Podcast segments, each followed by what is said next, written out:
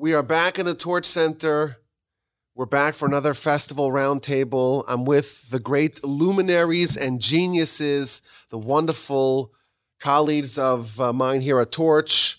We have, of course, Rabbi Ari Wolbe, the executive director of Torch, fresh off launching a new podcast, trying to catch up, I guess, to me, a number of podcasts. Good luck with that. Uh, and then uh, we also have uh, the board president here, Dan Coleman, uh, of course, of Shema Podcast fame. The uh, wonderful lay leadership that we have over here is um, we're really fortunate to have him on our team. Uh, the average rabbi, not so average, uh, above average, uh, certainly in in respect to intelligence and uh, humor And looks. and looks, yeah, of course, and uh, Humility. and humility as well. um, of course, Rabbi Busto, uh, he is the uh, the chief maestro of Torchwood as well. Uh, Torchwood is the next gen Jewish community that Rabbi Busto and his uh, wife Tzaitel are building here in Houston. Uh, but he's also the podcaster behind the What is Judaism podcast, which is highly, highly recommended. Give it a listen. And then you have me, Yaakov Wolbe. It's great to be here. We're in the Torch Center. Robert Nagel was not able to make it here. Uh, unfortunately, he had a last minute uh, thing to get to, but uh, we're here and we're talking about Purim. Purim's in a week from today or so, like a week, depending when we release this. So it'll be around the week. It's next week, right? We'll have to release it tomorrow now to Okay. make sure it's a week. Okay, so it's in a, it's in a week from now, and it's a wonderful festival, of course, that we all know. We get dressed up and we celebrate, and Rabbi Busto is going to get so stone drunk, uh, of course. I'm Jewish. Yes, to follow the rules. Uh, but we're going to read the Megillah, the story of Esther. We're going to give gifts to the poor, monetary gifts to the poor, food gifts to our friends.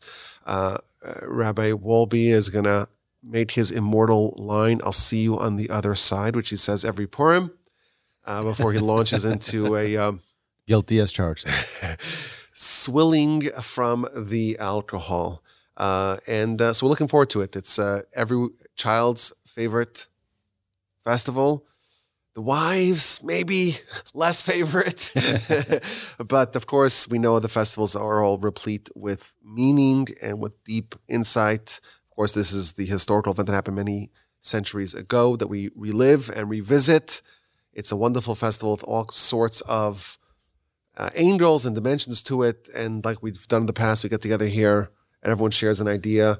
Uh, of course, we don't share notes, so it's possible that we all prepare the same to say, even though I, I doubt it. But there's so many angles and so many different elements of this festival, and we're going to celebrate it here at the Torch Center on this Purim roundtable. So let's begin. Let's turn the attention to Rabbi Wolbe. He's going to share with us some wonderful wisdom on the festival of Purim. So I'm not a big drinker, but I love Purim, and it's not because of the drinking. Our sages tell us that Purim is the, the holiday of the hidden, of the concealed. You know, the name Purim comes from Shehipil Pur. There was a lottery that was taken. And I think that that's part of the hint of what's really going on here is that people think that everything just is happenstance. Oh, Haman just threw a lottery and it fell out on that day, and it fell out, you know, that the Jewish people are going to be decimated on that day. They're going to be annihilated. But that's not the true story. The true story is is that there's something behind the mask. There's something that's going on beyond the surface that our eyes don't necessarily see unless we look deeply. And that's the beauty of the holiday. Seeing children getting dressed up, most don't even know why they're getting dressed up, but that's fine. Just as my, my one of my pet peeves, Halloween is not the Gentile Purim. Okay, that's a pagan holiday, and Jews should be celebrating Purim. They should not be celebrating Halloween. But Purim is such a special time to connect with the Almighty on such a deep level, on such a high level, to unleash all of the hidden aspects of our connection with God, to unleash all of the yearning and connection. I've seen myself personally, and for many of my students over the years, the greatest growth of the entire year was on the day of Purim. They're able to rocket ship their spiritual connection with God on Purim like they don't do the rest of the year.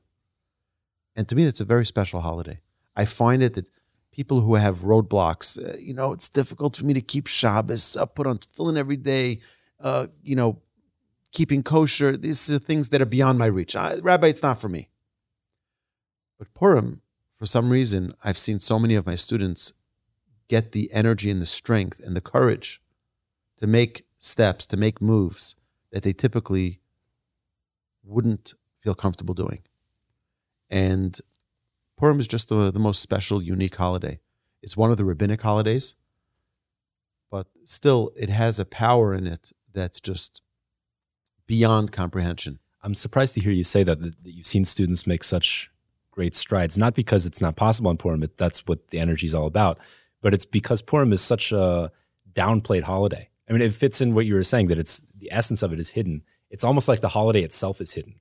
I didn't grow up religious. We did Passover, we did Hanukkah, we did Rosh Hashanah, Yom Kippur. Purim I never even heard of until I was an adult. And so, and here in the community, when I've tried to make Purim events and try to get people, people don't consider it as something important that they should take time off of to take off work and and, right. and celebrate it.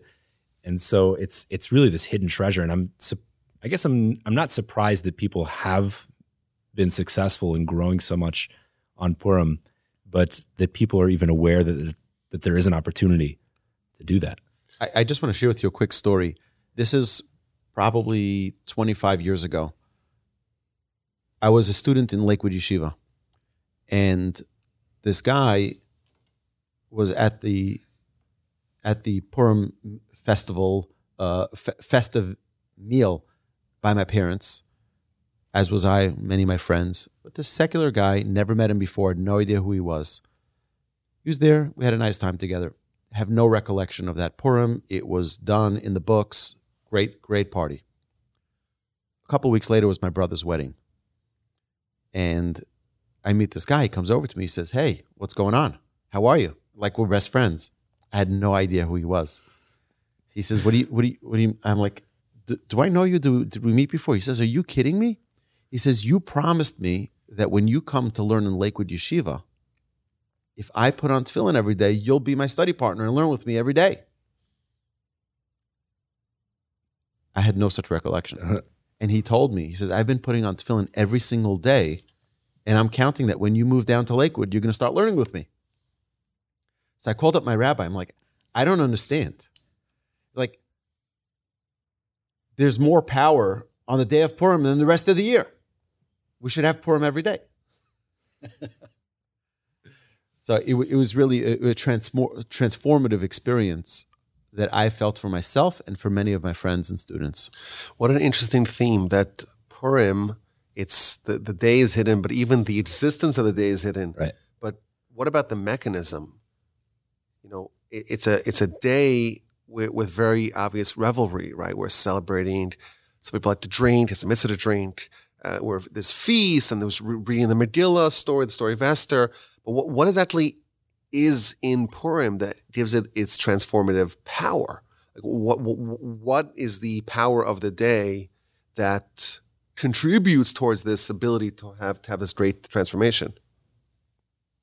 So you know what? Someone this week from our community reached out to me with a question, a seemingly random question that came from the Gemara, from the Talmud, in the Tractate of Megillah, which discusses everything about uh, the, the story of Esther. And one of the things that's mentioned over there is that when there was a plot against King Achashverosh's life, there were there was an attempted assassination, and Mordechai, the hero of the story, became aware of this plot and thwarted it. But it seemed like but it wasn't direct. He didn't directly tell the king because he didn't have that kind of access, but he went through Esther, who was the queen at the time. So the Megillah records that Esther told Achashverosh, the king, about this plot, and she said it in the name of Mordechai. And the Megillah is very specific about that, that she quoted Mordechai when she said that. And the Talmud derives from there that whoever says something in the name of the one who said it first brings redemption to the world brings geula to the world. So, what's the deeper meaning behind that? So, I, he asked me this question, and I didn't know offhand. So, I did a little bit of research, and I found the Maharal explains something that that's really cool. The redemption that occurs on Purim is a diff- it's a very different kind of redemption than anything else the Jews have ever experienced. In fact, this the Maharal doesn't say, but just to bring out that point, there there's a collection of psalms that we sing on holidays called Hallel, and there um, um, almost every holiday we sing these songs during our prayer services, and on Purim we don't. And the Talmud explains in a different Talmud in the Tractate of Erechim explains that we don't say it on Hal, we don't say Hallel on Purim because we started off as servants, subjugated to the Persian kingdom, to Achashverosh, and we ended up in the same spot. Like nothing really changed. And so therefore the miracle was great, but it was it's not something that's overt and blatant, and therefore it does not warrant Hallel. But that's really the point, is because this redemption, you can't even see it. Nothing really changed all that much. I mean, there was a bit of a political shift in the feelings toward the Jews. Mordecai got a little bit more power, but ultimately we were still subjugated. We didn't gain our freedom from the Persian kingdom or anything like that.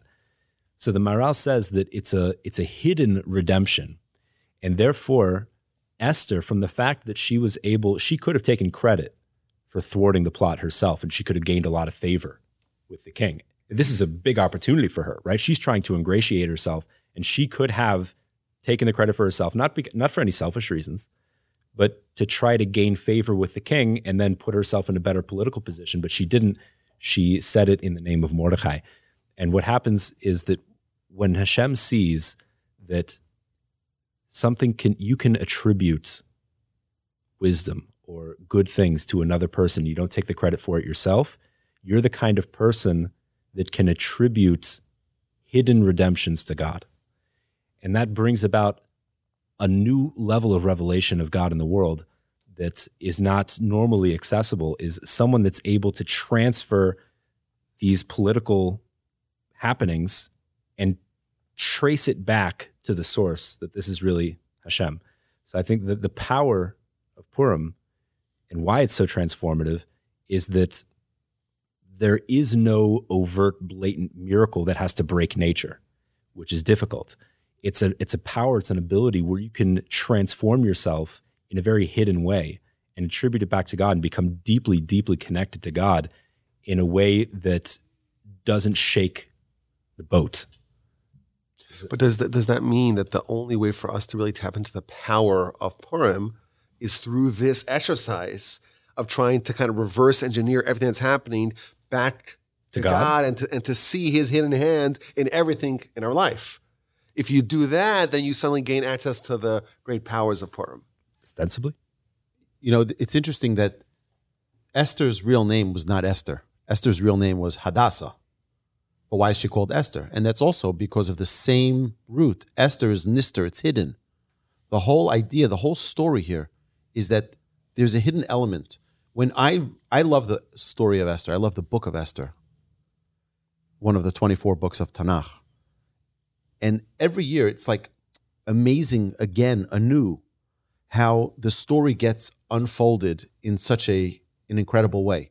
We know what's going to happen. We know the Jewish people are going to be saved, but when you see how one thing triggers the next thing, triggers the next thing, that's the story of each and every one of our lives.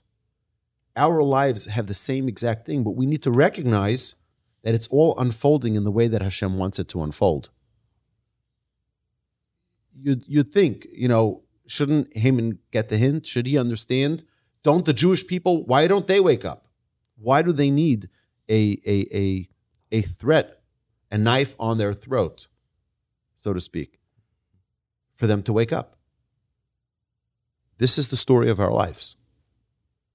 So when we read the book of Esther and we see behind the curtain, so to speak, and we see the Almighty orchestrating everything that's happening in a way that on the surface, none of these events are surprising or are nature defined. But when put together, when organized like this, we see the Almighty's hidden hand uh, as it's been well documented, we know that the book of Esther does not contain the name of God even once, right? Right. It doesn't contain it in an overt fashion, but in many places, you know, in, in four successive words, the first letter uh, if you put them together, the name of God, four successive words. The last letter of all those words uh, have the name of God. So It's like God is behind the scenes, and our objective over Purim is to see in the story of Esther the Almighty manipulating, coordinating, orchestrating things behind the scenes, but then to take that to ourselves and to see how, like, our lives you know, we too have been guided. The Almighty has been making mitzadei gever. He's been preparing the footsteps of our lives, and every year of our lives bring us to the point that we are today. He's been preparing the way, clearing away those obstacles.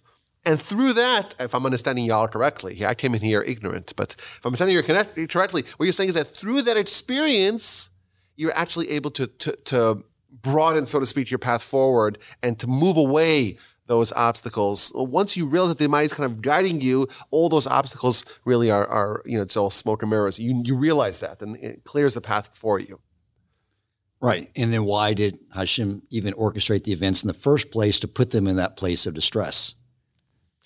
Because Hashem's just really wanting us to always be using things as a mechanism to, to do teshuva and come closer to Him. And I think when, you know, being in my 50s now, I have enough runway to look back on. I can see like every moment where there was anguish, you know, in my past. Now I look back at it and I would never trade those moments because those are the moments that set the chain of events in place that led to the greatest blessings in my life. And that's what Hashem wants us to, I think, to when internalize. you realize that those obstacles were just there to help propel you forward, you see that all the other obstacles in your life are also there to help propel you forward. Right. What a nice idea. What a nice idea. You see, this, this is why we do the roundtable. this is not like, uh, this is not scripted. we just walk in here, and this is a very nice idea. When when when you realize that all the obstacles of your past were just the Almighty nudging you and directing you and guiding you and and and balancing things so that way you can move forward, then you realize that all the current obstacles are just like that as well. Wow. So so logically, when you get hit those points in your life that are that are challenging, as Rabbi Ari's always said, if your EKG is not going up and down that's not a good thing. And our lives are always going up and down. Really, I think what Hashem wants us to internalize is get excited. Do teshuva, get excited because I'm, I'm orchestrating this in your benefit in the end. I know you know the, the Megillah. There's four main mitzvahs to Purim. The probably the one that people know the most is the mitzvah to read the Megillah, to hear the Megillah from someone else that's reading it. We do it twice. We do it at night and we do it the next time during the day. But there's a common theme with Purim that all of the mitzvahs occurred during the daytime. And it seems like the Megillah is kind of the odd one out, that we're also doing it at night. I haven't, I don't think I've seen this in print, but I have a theory. It could be I've seen this once. It seems like that we have to read the Megillah at night only so that we can read the Megillah again during the next day with a totally different experience. Have you, you ever seen a movie with a twist ending? One of my favorite movies all the time growing up was it's called The Usual Suspects. Right. Have you seen that one? Of course. Yeah, of course. So it's it's a fantastic movie and it has this great twist ending. And average rabbi approved movie. No, I didn't say that. but I enjoyed it then. Um, Two thumbs up. yeah, I'm not. I'm not uh, telling people they should go out and watch it, but there's a concept of having a twist ending for a movie. The following is not an endorsement, right? but the, the experience of, of watching a movie with a twist ending is you watch the movie and, and it's it's interesting. You don't really know what's going on. You think it's leading you someplace, and then all of a sudden this twist ending and and it blows you off your feet. But then the cool thing is, then you watch the movie again a different time after you already know the twist ending, and then you look at all the things that you missed once you already know what the twist ending is, and you see the movie again and you see all the hints that it was setting up for. This is my theory. We only have to read the Megillah at night so that we can watch the movie with the twist ending before, just so that we know what the twist ending will be, so that when we really do the mitzvah during the day, we can experience the whole thing like, oh, I see what's happening. I see it. Right. Because that's the whole point, right? We have to be able to see in our current and lives. All- pick up all the hints along the way, right. the things that are that seem to be just random. Once you see the bigger picture, then you see how all those are contributing towards the ultimate uh, redemption. Mm. I remember hearing that uh, you have to be sometimes you have to be drunk to do this exercise because you know our minds those in, those inhibitions those blockades those stumbling blocks all those obstacles they seem so immovable they seem so permanent they seem so they, they seem so fixed sometimes you have to just be a little you have to kind of remove your uh, thinking cap, so to speak. Stop trying to process everything. Exactly. Exactly. You realize that you're just, uh, you know, you're in the hands of the Almighty. I think the way we should greet each other on Purim is like, "What's your Megillah?" oh man. We all have a Megillah. But do I have to tell you? Oh, he's drunk enough; he won't remember. right. Wow, what an interesting way uh, to get started. Wow. Okay, so Rabbi Busto, what did you prepare? Um, so this this is one that's accessible to the women. Uh, a lot of them, a lot of the day really focuses on the meal and the, getting drunk is a big thing, and the women aren't really part of that. So this is something that every Jew can connect to. Women are equally obligated in all of the main mitzvahs of Purim, and so here's the following idea. Let, us back up a second, and give a little bit of context. There is a semi well known saying from the Ari HaKadosh, the great Kabbalist, the Ari, who said that Yom Kippurim, Yom Kippur, the Day of Atonement, if you, you can read it Yom Kippurim, it's a day like, ki means like Purim, meaning there's some connection between Yom Kippur and Purim, and it's, and it, also the connotation of this is that Yom Kippurim is just, it's almost, it's like Purim. That Purim is even higher one idea of that, just offhand, is that on Yom Kippur, there's there's a simcha that's lacking. There's no simcha on Yom Kippur because we don't eat. Define simcha for me. Simcha is the physical engagement in things that gladden the heart. So hmm? Joy, I think. joy, yeah, right? Joy, uh, but specifically, what facilitates that joy is things that go through the body, like eating a great meal and drinking wine and having that that physical pleasure. That's something that Yom Kippur misses, and Purim takes over. So it it complements Yom Kippur like that. But here's this great idea that I heard from uh, the Rav of my shul back in Jerusalem, Chatzkel Weinfeld. In this week's parsha, in the parsha of Tetzaveh, the the Torah discusses the garments of the Kohanim and specifically the Kohen Gadol. And one of the things that he wore, it's called the Me'il, was this great coat. And at the bottom of the coat were bells and also these ornaments. It's a dispute. Rashi says that they there were ornaments next to the bells and they alternated, and the Ramban says that really the bells were inside the ornaments. But either way, the Kohen Gadol wore this coat with bells on it.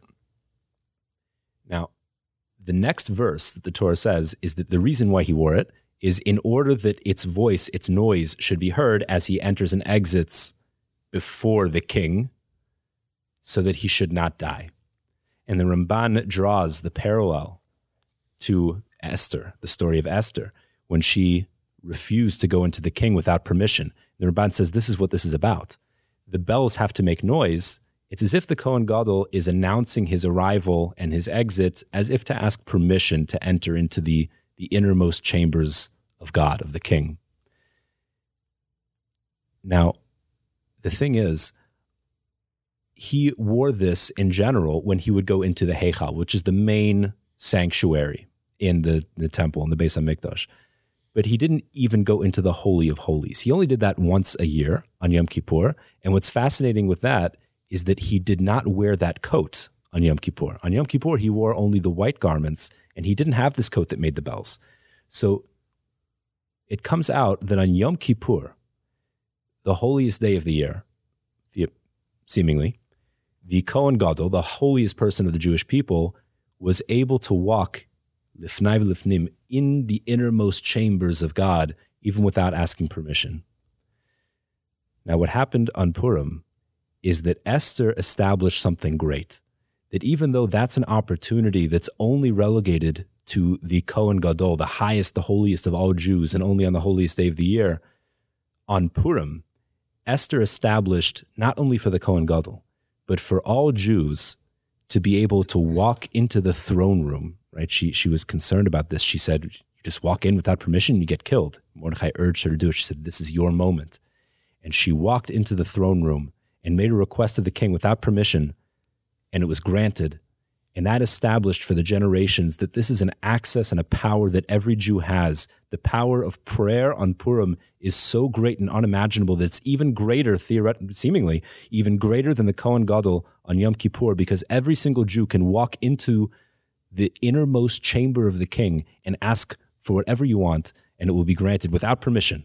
Just walk straight in. Do not neglect your prayer on Yom Kippur. It's very easy on Purim. Sorry, it's very easy to get swept up in the festivities of the day and to rush through the prayers. That's part of the hiddenness, right? The hidden power. It's always where it's it's going to get lost and looked over. On Purim, pay please pay very special attention to your prayer on Purim and take advantage of this awesome opportunity to walk right into the throne room without permission. Ask for whatever you want. Wow, what a powerful insight. that the power of our prayer on Yom Kippur rivals and even surpasses the power of the high priest. The high priest does it, but it's only one person. Here, every single Jew, thanks to the establishment of Esther, can walk into the Holy of Holies, so to speak, unannounced, without permission, so to speak, and our prayer gets uh, a receptive ear by the Almighty. Wow. So what should we? What should we? What should? How do we deploy that? What do we do with that? This is what we train all year for. Every time we step into the Shemona Esrei and we make all these requests, we're implicitly training ourselves what we should want, what we should be asking for. What should you ask for? You should ask for whatever you want. Now, whatever you want is going to depend on who you are. Now, that's that's the goal of the training throughout the year is to constantly elevate what it is that we want because ultimately what you want defines who you are. So, what should you ask for? You ask for what you want. What should you want? That's something else that you have to train for and elevate ourselves throughout the year. Wow, what a fantastic angle! Because you don't typically think of Purim as a time of prayer. Right? The, the prayer we do the same daily prayers that we do every day. Right. The prayers don't seem to really uh, capture a large part of, of the focus of the day. But if this is the day that we can march in, so to speak, to the holy of holies, to the inner sanctums of of the temple, so to speak. And uh, even though we're not allowed, we're not invited in, so to speak, we don't have permission, so to speak. If we could go in there and we could ask for whatever we want, it's a very powerful day and it's a very powerful opportunity that, that we should not uh, neglect. Wow, what an uh, interesting as- aspect of, of the day. The Hasidic masters talk a lot about the power of prayer on Purim and implore upon us to maximize the day for prayer where that that's the essence of the day. The essence of the day of Purim is to maximize our prayer. And all heavens are open. It's a time of unbelievable connection. Hashem should bless us all that our prayers should be uh, spill, overflowing from our hearts and, God willing, accepted by the Almighty with love. Amen. Wow, what Amen. a beautiful, beautiful angle. The conflict, though, is that you have this day where our prayers are the opportunity for them to be heard and acted on by the Almighty is higher. At the same time, it's also a mitzvah to get intoxicated, and it's forbidden to pray when you're intoxicated. So, daven mincha beforehand. Right, that is the halacha. Ideally, you should daven mincha earlier in the day and then start the meal after. But I, I want talking about that in the intoxication. So, you see, intoxication to many people can be the wild, un dignified manner of a Jew. But my grandfather would always say that Rabbi Yisrael Salanter, the great famed founder of the Musar movement, when he was drunk on Purim, the only words that came out of his mouth were holiness. He would be lying on the floor drunk, repeating line after line from the Talmud, learn line after line from the Mishnah. He was what we call stone drunk and the only thing that came out of his mouth was words of Torah. And I think that, you know, the Talmud tells us that nichnas yain yatzasod, when wine comes in, secrets go out. You want to know the real person? You want to know the real measure of a person? See them when they're drunk. You'll see what their dedication is. You'll see what their commitment is. You'll see what's important to them. You'll see, the, see their holiness and spirituality if they have that versus a drunkenness of just letting go and be going free and, and doing nonsense and doing silly things. That's not a dignified side of a Jewish person. What we're doing is we're taking what's inside and bringing it out. And the contributor to that is that wine that we drink. And through my last two years of experiencing Purim in the community, there's just happy drunks. Like you never see, no fights. there's no fights or someone who's sad. It's like, I don't know, there's some like buildup of joy in combination with the drinking that just cr- creates uh, a lot of love. Like the first year I was there, it was just everyone was coming up and hugging me. I didn't even know who anyone, anyone was, but I- I will just put as, as a side note, my grandfather wasn't all that enthralled with drunk people. Uh, Purim was a very serious day for my grandfather. And I actually have a picture of me drunk giving my grandfather a kiss, and you can see he's not exactly excited about it. So, so I will just put that as a, as a footnote to remember. You know, it's like there has to be an element of seriousness to it, where it it really is like the Kohen on Yom Kippur. It's it's a it's a serious, heavy day of joy. So no frivolity, no frivolity. There could be elevation right. via the drinking, but if it if it descends into uh, um, into chaos, into you know uncontrolled stupor, uh, people acting uh, inappropriately, that's not the, the intention. Well, as, as long as it's l'shem shamayim, right? We, Define that. why are we me. getting Why are we getting drunk? We're doing it in order to serve Hashem. If if it gets to a point where we're just having fun and partying, so then it's not a service of Hashem anymore. Right. B- But it can when we talk about like it has to be you know take it very seriously and no frivolity. It it's true, but it sounds like no fun, right? It there should be a tremendous joy, lots of you know a lot of excitement, a lot of joy, um, but it's to serve God. And the moment that you see that it's starting to sway from there, then that's where you stop. Fantastic, Dan. You're you're up. All right. So, a couple things I was contemplating just just for myself. One is that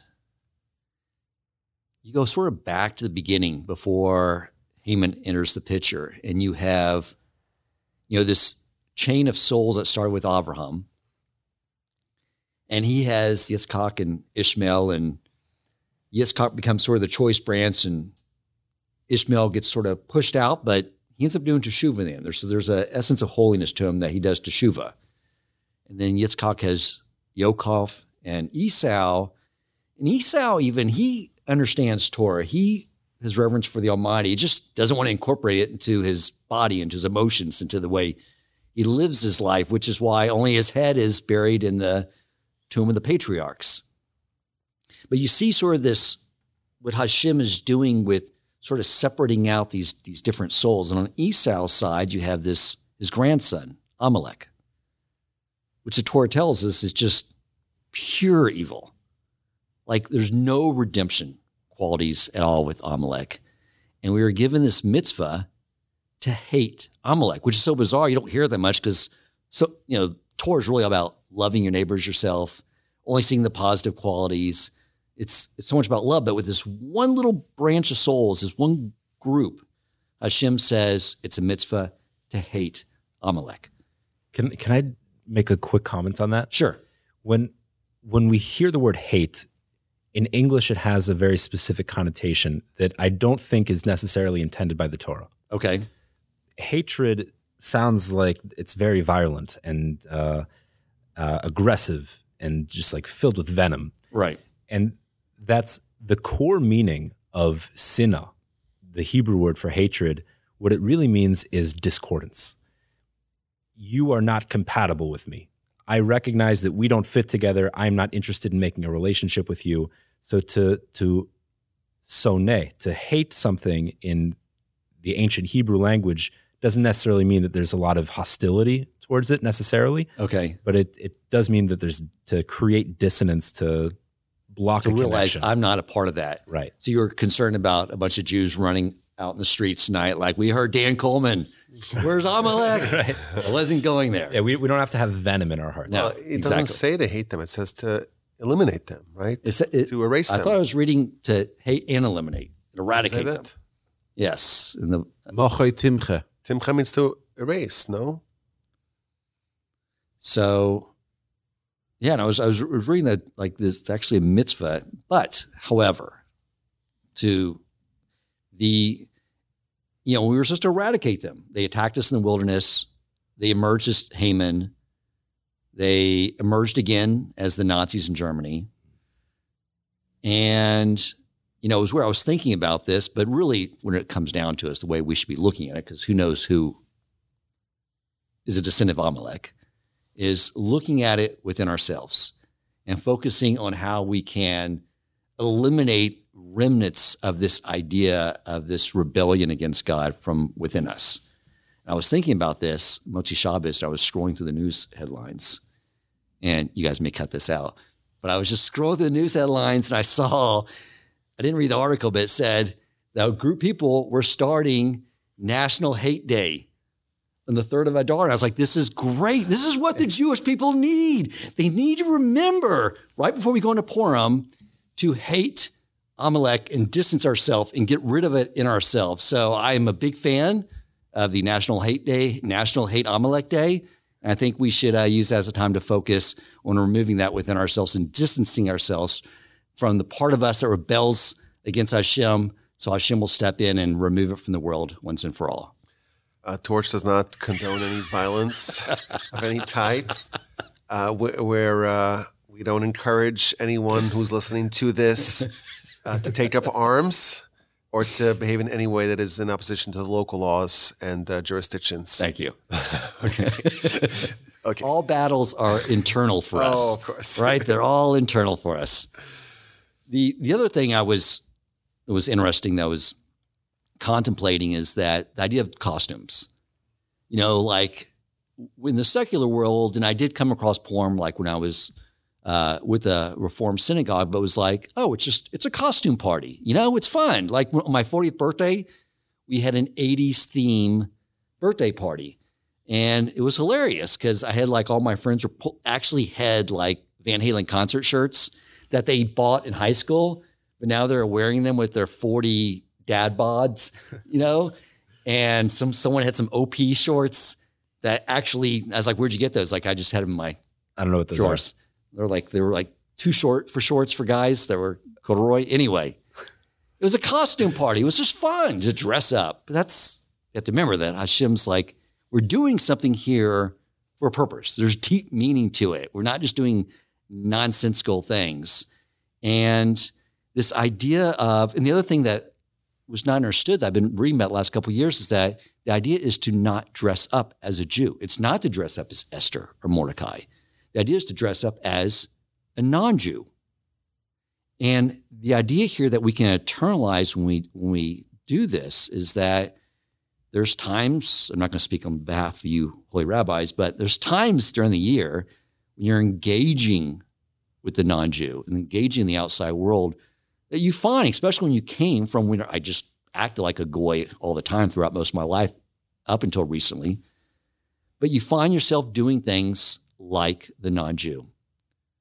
You know, and you find yourself maybe going after some of the things the non-Jew, focusing on like I control how much money I make, I control these things with business, all these things, right?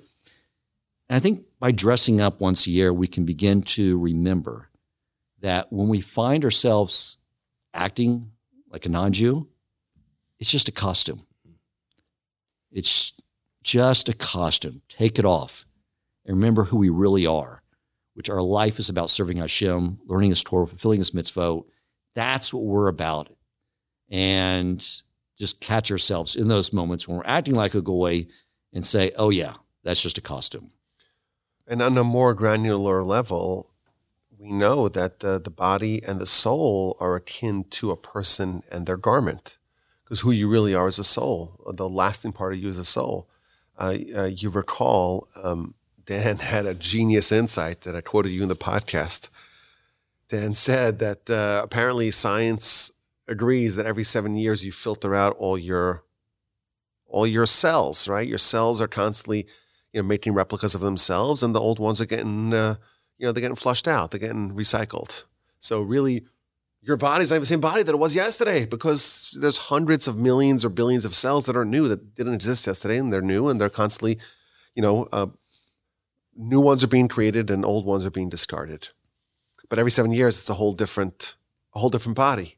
So Dan theorized That's why perhaps every seven years we have Shemitah and all the debts that were owed are annulled because if, if seven years have elapsed, there's no part of your body. It's even the same part that it was then.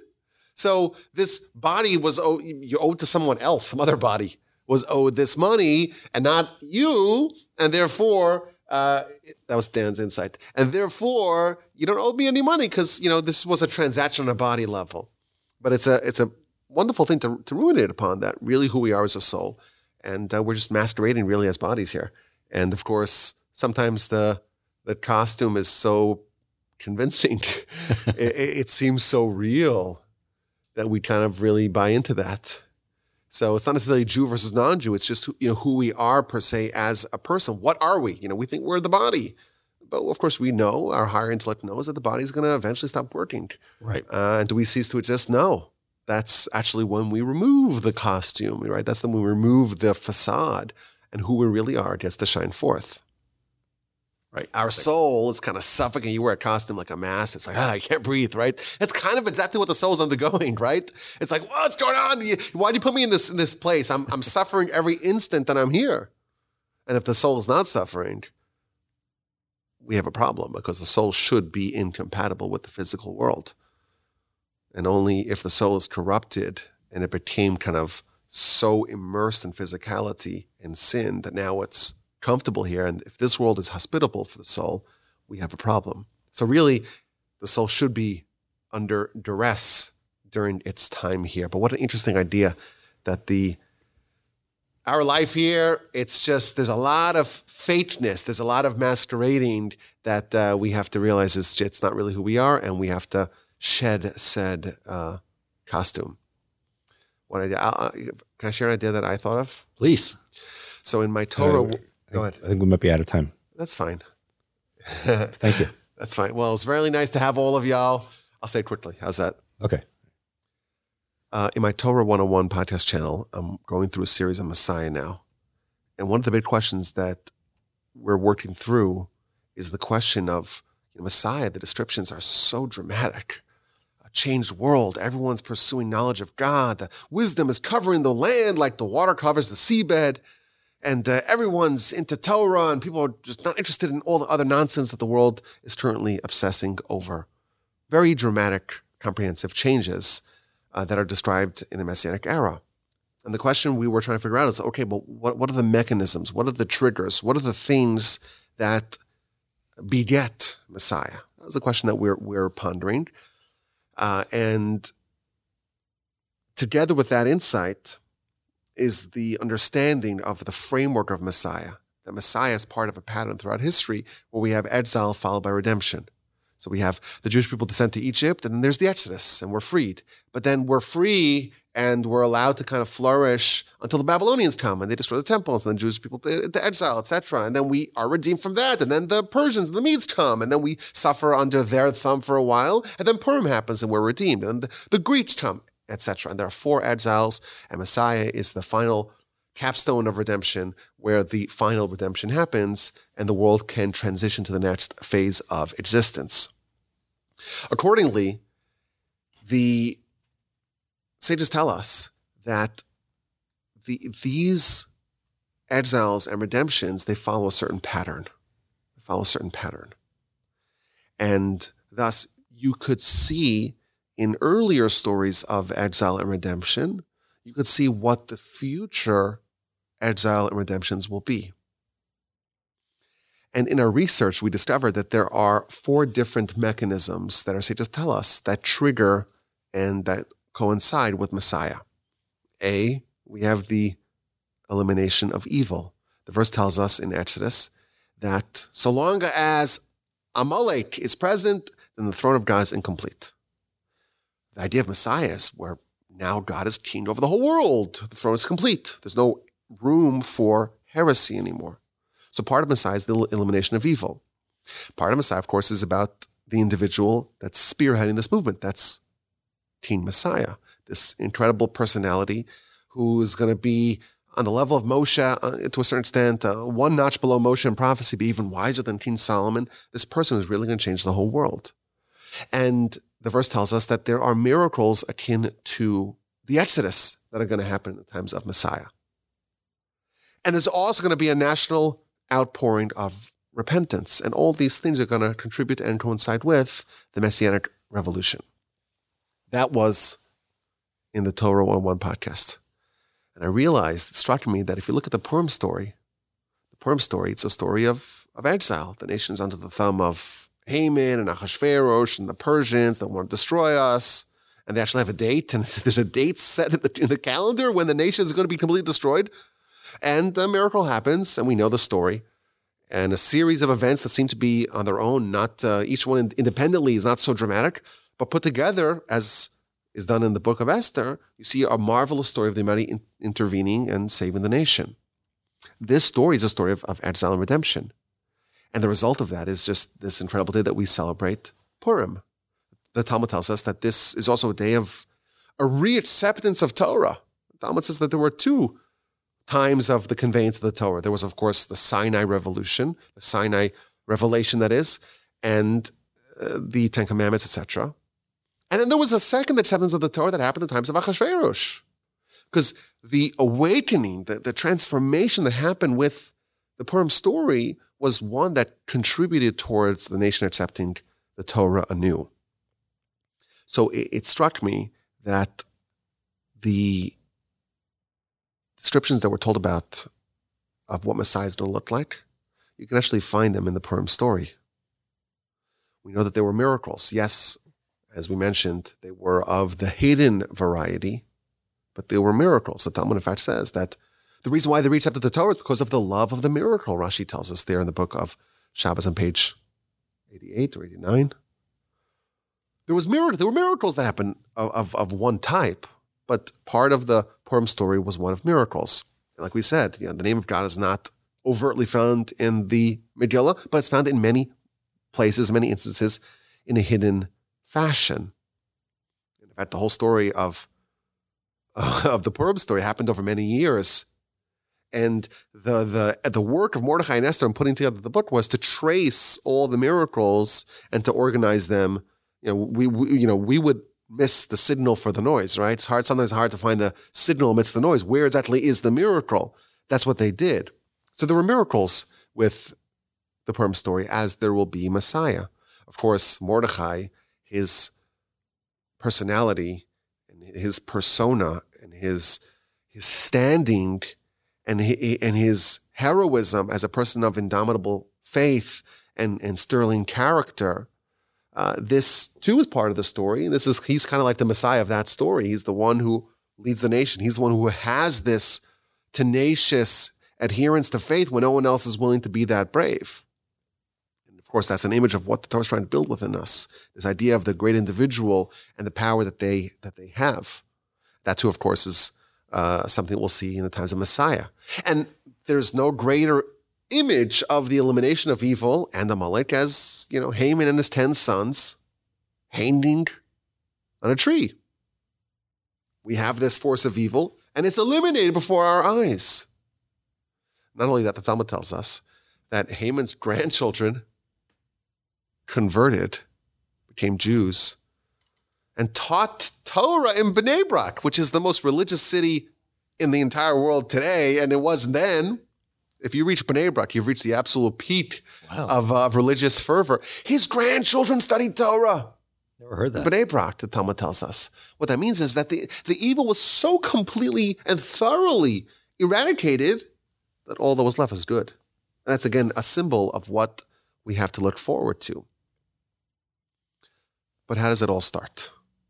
It all starts with repentance. The nation repented. When Achashverosh took off his, his ring and he gave it to Haman, the Talmud tells us this, this really unlocked all those forces that we have within us, all that pining that we have for God within us, and that achieved more than anyone else could have achieved. You know, the the, the, the two evil ones, the two co-conspirators for this genocide, they got us to do things that we could never have done on our own. And they unlocked all this repentance, and the nation, you know, started fasting and, and mourning and atoning, and sackcloth and ashes were distributed. And that is what got this whole process started. And the result, of course, is a day of tremendous love and joy, love and joy for everyone, with our fellow man, with the relationship with God, even the sinner. Uh, my grandfather, blessed memory, used to say, it's a day of love. Yes, be love for everyone. The poor people, they get gifts. The neighbors, they also get gifts of food. The Almighty, you have to love Him too. We read the Megillah. We have a festive meal because your body also, you have to show, show some love for your body. And even the, even, even evil people, even Haman, we have to love him. So we have to drink to such a degree that we can't tell who's the guilty one. We don't even know. We, we, we can show even some love for Haman. That's the result. Just complete, unalloyed, uh, unrestricted love and a reacceptance of Torah. And that is a little bit symbolic of what we have to look forward to in the future.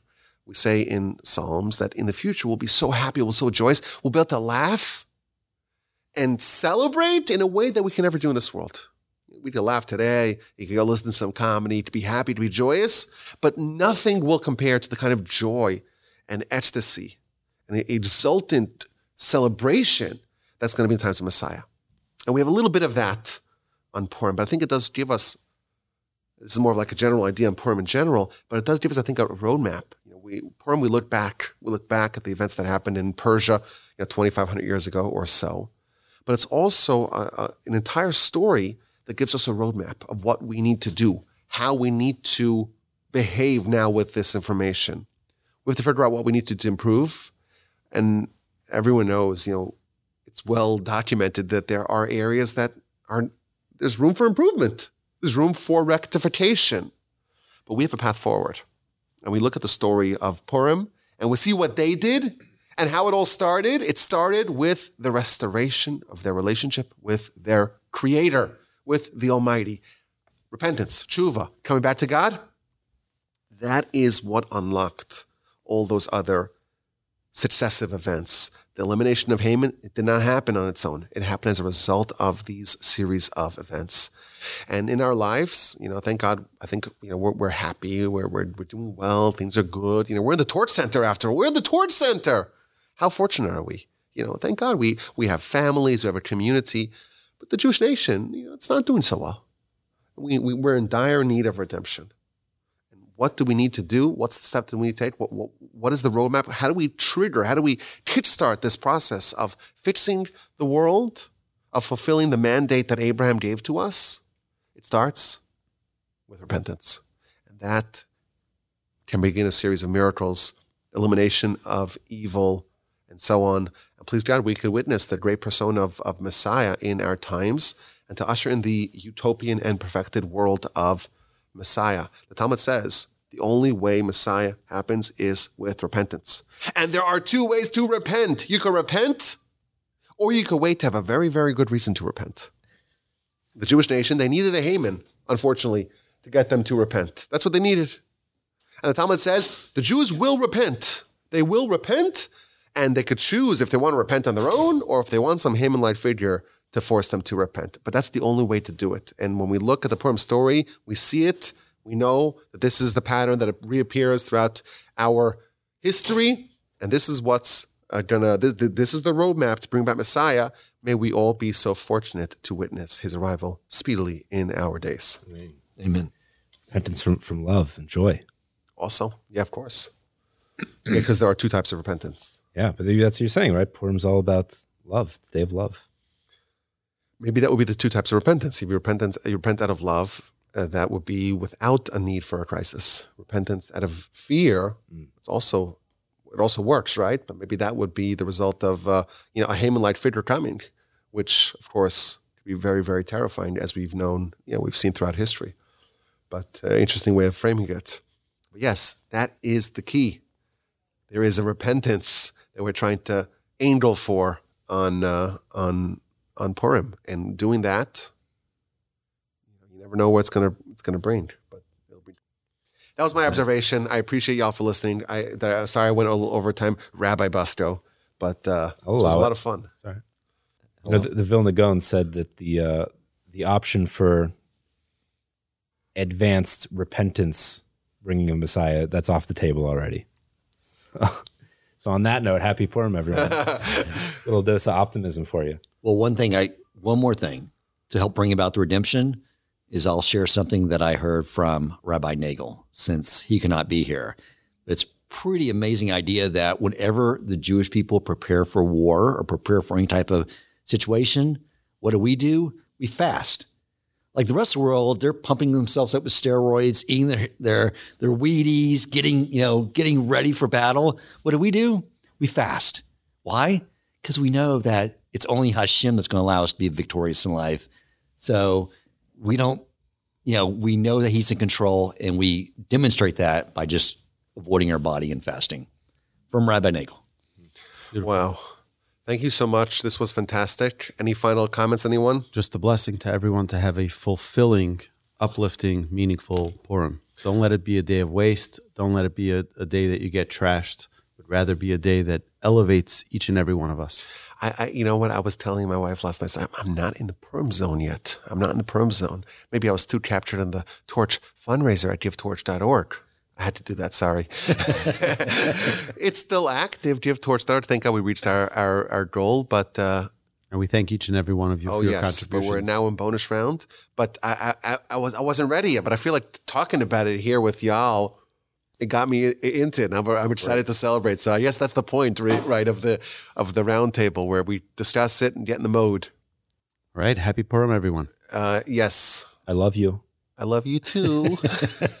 I was talking to our listeners, but also you. Oh, you're so sweet. I also listen sometimes. uh, if you want to email any one of us, um, uh, I'll give my email address, rabbiwalbajima.com. Um, email me any questions or comments. If it's too difficult, I'll just forward them to uh, Rabbi Busto. Or podcast at torchweb.org. That also works. President at torchweb.org. The average rabbi at torchweb.org. Thank you so much and happy Purim, everyone. Thank you. We'll see you Pesach.